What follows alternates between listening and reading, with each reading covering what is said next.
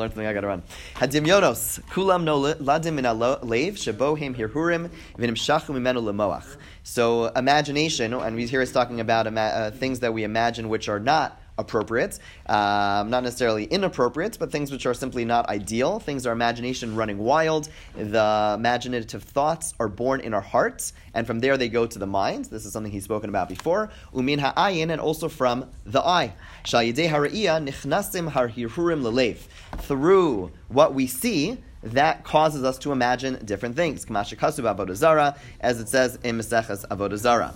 Um, Ulechein amru ba'avos Rav Nasan, re'iyah de divrei Torah mivatlin hirurim. Mikra Oh, sorry, Raya, Divrei Torah Vatlim Hirhurim, the proof that Divrei Torah are able to nullify these Hirhurim, these thoughts that we shouldn't have. What's the pasuk that teaches us this? Mikra, Demi'iras Einayim, umisam chelev. It speaks about the Torah which both lights up our eyes and gladdens the heart. So you see that the two areas that it's trying to negate are the eyes and the heart, because what we are, are, are emo- what this means is like this: is that what, what causes us to imagine things, what the things that when we rest, that our mind just seems to wander to, are the things that are emotionally stimulating, the things that which excite us, the things which pull on our on our hearts, on our on our emotions. That's what we end up dreaming about, both daydreaming as well as night dreaming. And not only that, not only the things which actually aroused us in some way emotionally, but also simply the things that we see. Simply by seeing things that also impact us, even if we're not necessarily really allowing it to impact our emotions, right? The heart we understand. But what he's adding over here is that simply the things that we see, that has an impact on us as well. And he's going to therefore give two very interesting examples of the way seeing things actually impacts us. For example, the Gemara Megillah says, Astru listakel bifnei adam rasha. The Gemara Megillah says that it's actually forbidden to look at an evil person. Interesting, right? Hmm. Uh, we don't necessarily don't practice this.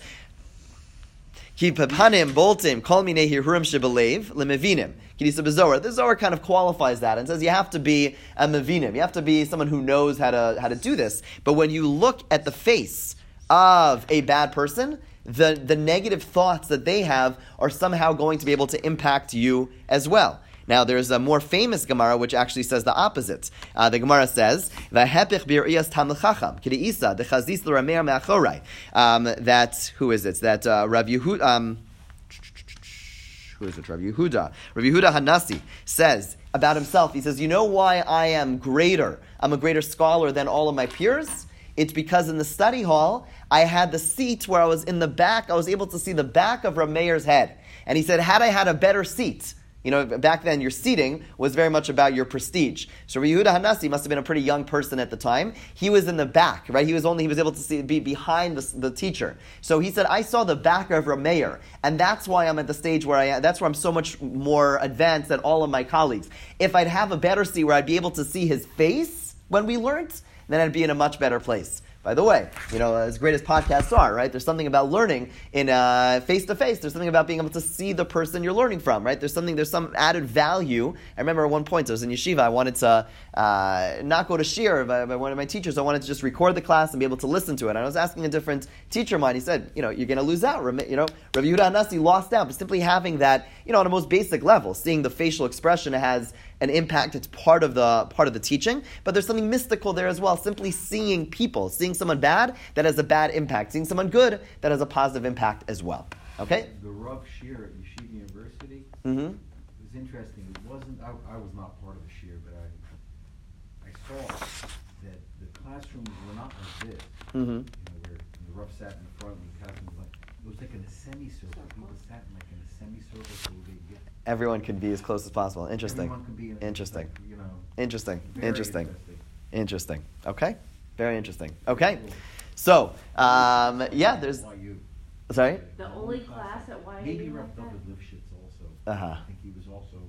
Does everyone get as good as good as exposure as possible? Yeah. Interesting. Very interesting. Very interesting. Okay. So what's he saying? So he's saying like this. He's saying that th- things we see are more powerful than we normally give them credit for. We're not talking about gazing at things we're not allowed to gaze at things that, but simply seeing evil, right? You know, there's all this uh, literature about, you know, what, video game, violent video games, or movies, and things of that nature, what their impact is, right? So it's hotly debated and discussed. But the, what, what he's suggesting is that, yeah, seeing violence, seeing things which are about, seeing truly, again, maybe, uh, um, you know, fake violence may not be the same thing, but seeing true violence, seeing bad people, um, that has an impact, just like good has an impact. And Torah, what Torah does, he says, is able to uh, the f- basic level negate those things. But now he's going to twist it, he's going to take it a little bit further. It's not just that Torah, because it's misamche lev, it gladdens the heart, and that negates the negative emotion that, that sin has aroused in us. Or that we see the Torah, and that is able to, that it lights up our eyes, and that negates the negativity that our eyes saw. It's more than that, he says. Al yedei Torah, I'm skipping around a little bit. Al yedei Torah, he motziim Torah, ha meluveshes ba'osam hirhurei shav. He says it's not just that it negates, it actually rescues the Torah which was hidden and captured within those negative thoughts. He says that when we see bad things, there is an impact. When we, when we have these emotions for bad things, there's an impact. And the Torah not only pushes it out, but it actually redeems the good that is in all those things. Because in every negative faculty, at force, there is something good as well. Right? We spoke, we we speaking about this week's Parsha, about the 70 souls that went down to Egypt. What elder 70 do we have? Neged Shivim Umos. It parallels the 70 nations. 70 nations who are our enemies, right, in, in classical literature, right? Shem kolim hatov shivim kochos nefesh ve'akum hara. The 70 idolatrous nations, that's bad. But the 70 Jewish souls, that's good. What is what's the parallel? What's the connection? It's not just the negation of, it's that the 70 they're able not not just a balance. They're drawing the good out of the bad. That there is something good to be found in each of these nations, and the 70 souls that went down to Egypt were able to capture and bring out and redeem the good that existed within them. Through finding, being able to take out the Torah which is hidden in it, umotzi bilo mipiv mimela misbatel hadimyon uma. What we're doing is we're overcoming and over, we're, we're defeating that nation, but not by simply negating them, but by taking the good from within them right? You hear the difference, right? It's not just that, that the eyes and the heart are now going to be used for good and push out the evil. It's that even within the evil there is something good, and by then going and learning, and through that uh, changing our eyes and changing our heart, changing our emotions, what that does is able to redeem the good, the bad, the good that was found in that bad. Yes. Is that what happened with Balaam? What do you mean? He ultimately blessed the Jews. Yeah, yeah, yeah, absolutely. There was the good excellence, right? Excellence. There was something good there, and the Torah is able to what the, what happened over there is the Torah only got the good out of it. But certainly it was the externalities of that was bad, and Hashem kind of gleaned the good, and that's what we have recorded in the Torah. Excellent example. Um, let's let's let's see one uh, one example of this. Uh, Vishamati de Mitzrayim Ratzalomar Dimyan V'yatziva Milsa. Okay, so in the book of, of, Daniel, he describes all the enemies of the Jewish people um, by way of this image of an individual. Okay, and there's the there's the torso and there's the legs, and each part of the body represents a different nation. That's the image of Daniel. So the neck, he said, the neck represents that of Mitzrayim. Why does the neck represent um, Mitzrayim. So the Arizal says, Shu agaron umochin dekatnus. Right, we spoke about this before, that imagination is when our mind kind of shuts down, which is not the expansive mind, the proper expansive mind, but it's a certain limitation, right? The neck is our most narrow part of our body.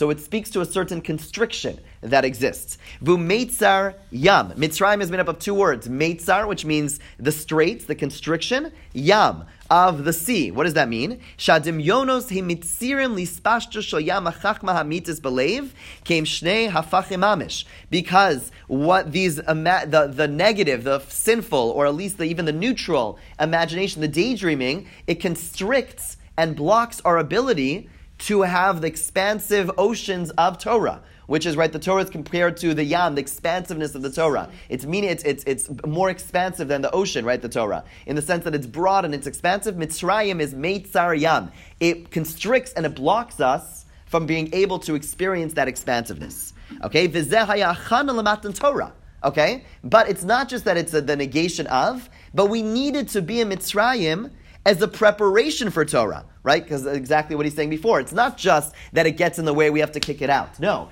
it's there we have to redeem something from it. Ki kol davar hachana. Because the preparation for each thing is its opposite. Gaber negdo by overcoming it. We needed to experience a Mitzrayim, a constriction of that expansiveness, in order to be ready for a Matan Torah, able to experience that Yam. Ugulasam ayidei Moshe Rabbeinu Shalom. Okay, and our Gula, we'll come back to Moshe, um, and, and, God willing tomorrow. But the basic idea is that Mitzrayim is really the opposite. The constriction of the mind is Meitzar Yam, which is what Mitzrayim really is, which is really not just again something which stood in the way of Matan Torah. It actually was the preparation for Matan Torah. The process of preparing for the Torah begins in Egypt, right? The sphere, of the counting begins in Egypt because it's not just that the evil in our eyes and our hearts gets in the way of Torah. On another level, again, we don't embrace evil, we don't embrace these negative things, but they inevitably happen. And we have to recognize they are not just stumbling blocks, but it's through them. It's through through now going ahead and now exposing our eyes to something positive by exposing by capturing our emotions for something godly. That in that process we're able to not only negate and push away the evil, but it's through the experience of Meitzar and through the experience of Mitzrayim that we're able to ultimately come to a Matan Torah that we have to, in retrospect, not deliberately, not, not initially, not lechatchila, but in retrospect, be able to recognize that those mistakes that we made along the way through our eyes, through our hearts, they're actually going to be the pathway if we're able to now use our eyes to see Torah, to see positive things. We're able to use our emotions to be enveloped in a love for God and an excitement and awe and, and trepidation for God. All those things are able to not only push away the bad, but redeem the bad, the good that exists in the bad as well.